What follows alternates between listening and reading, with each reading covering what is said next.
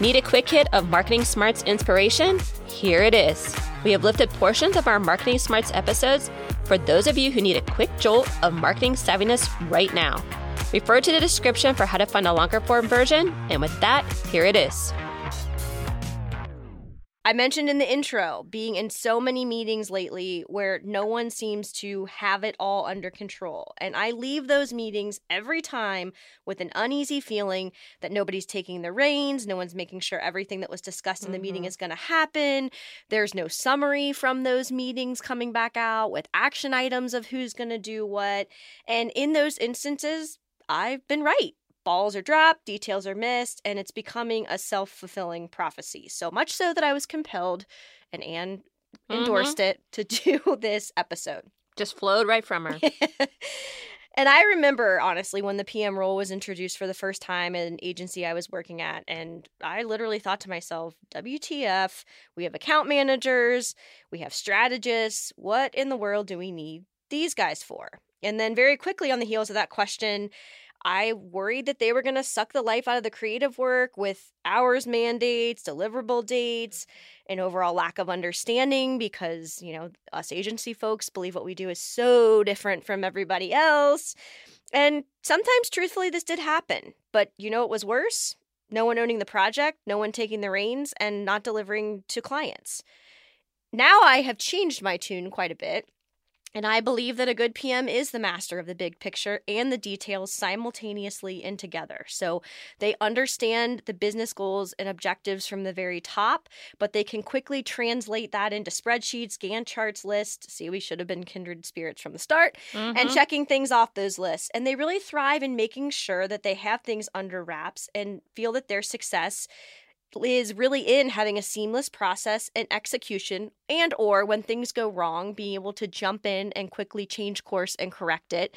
And they take a lot of pride in playing that role within the work and I will admit that early on, I did play this role before it was ever told to me that it was project management or PM or, you know, all of those things. And I have to tell you, I hated it. As much as everyone from the outside thought I was really good at it, I was not. I spent a lot of time sweating.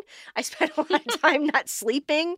I spent a lot of time in my spreadsheet, like quadruple checking myself because I would lose track of the line and then I had to go back. I mean, it was just not a good look for me whatsoever. So now I consider this am the yin to my yang for sure. That's kind of funny. Um, yeah, because I lived in a world where you, you basically didn't go to the bathroom without checking with the PM to make sure it was on the schedule. I mean, our our lives were just like totally like just beholden to how this how the schedule operated eh, because if we didn't it would be all over the mm-hmm. place mm-hmm. and it and that's you know everybody's like oh my business is very simple. I don't need a pm and i'm like you know what? Everybody needs somebody that is looking on top of your business to see if everything is being met and delivered on time because at the ultimate end you need to show up well for your clients your customers mm-hmm. your consumers. If you're not pulling things together in order to be able to deliver that you're not going to deliver the business impact that you need and want to have which then obviously impacts your business growth so we're talking from you know companies that had very complex um, matrices of lots of work going on, lots of people, and you might think, well, yeah, they need it. I don't need it. I am telling you, you guys, you need this. And if you're trying to do it yourself, then you're going to struggle because you have your other work that you have to do. And mm-hmm. it's really hard to be in your silo, to be in your craft, and then have to rise above it to kind of see how your craft in what your work is doing is impacting everybody else. And yep. frankly, a lot of us in that context don't want to be the bad guy, mm-hmm. right? So we're going to talk about that in a second. So yeah, but no, I think that's a, that's a really good point. I mean, somebody has to have that top level view, as we were saying, and the people that are doing the work can't be the people that are checking the box on everything. I it totally really agree. is two very different roles. So. Yeah, we tried to do that and it was miserable. Yeah. Number two, and I'm going to hand this one to Anne. Their minds work in highly systematic ways.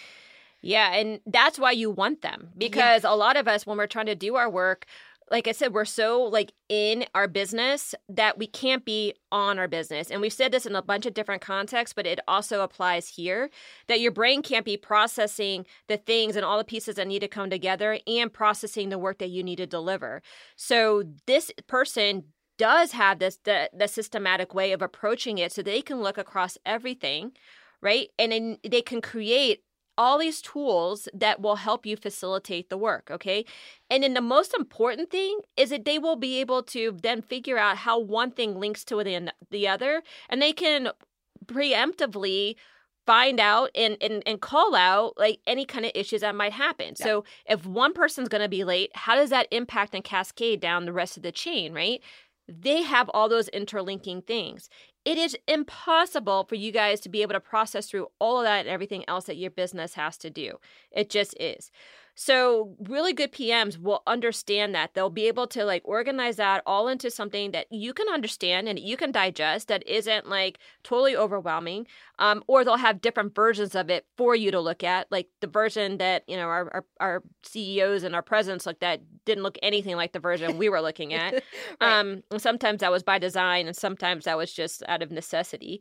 Um, but you know, you need to use them because they do have a skill and they do have a part of their brain that operates very differently from the rest of us who are doing the other work. Yeah, and it's highly strategic too. It is. I yeah. think that's the thing that took me a while to really internalize until I really got to know and watch some careers develop from those PMs that just were masters of it. Because mm-hmm. what happens is, to your point, Anne, whether they're a PM of a department or a project or a set of projects or whatever, if they're really good, they continue to rise through the ranks because mm-hmm. they can see bigger and bigger picture. And a lot of the best ones I've worked with are now in ops positions in their company at the highest level, where they're helping to better systematize everything that's going on because they have familiarity of and visibility to all the different types of work that then again their brains are built for taking that puzzle and saying okay how do we optimize optimize optimize? because they understand the business and what's happening. Still need help in growing your marketing smarts? Contact us through our website forthright-people.com we can help you become a savvier marketer through coaching or training you and your team or doing the work on your behalf. Please also help us grow the podcast by rating and reviewing on your player of choice and sharing with at least one person. Now, go show off your marketing smarts.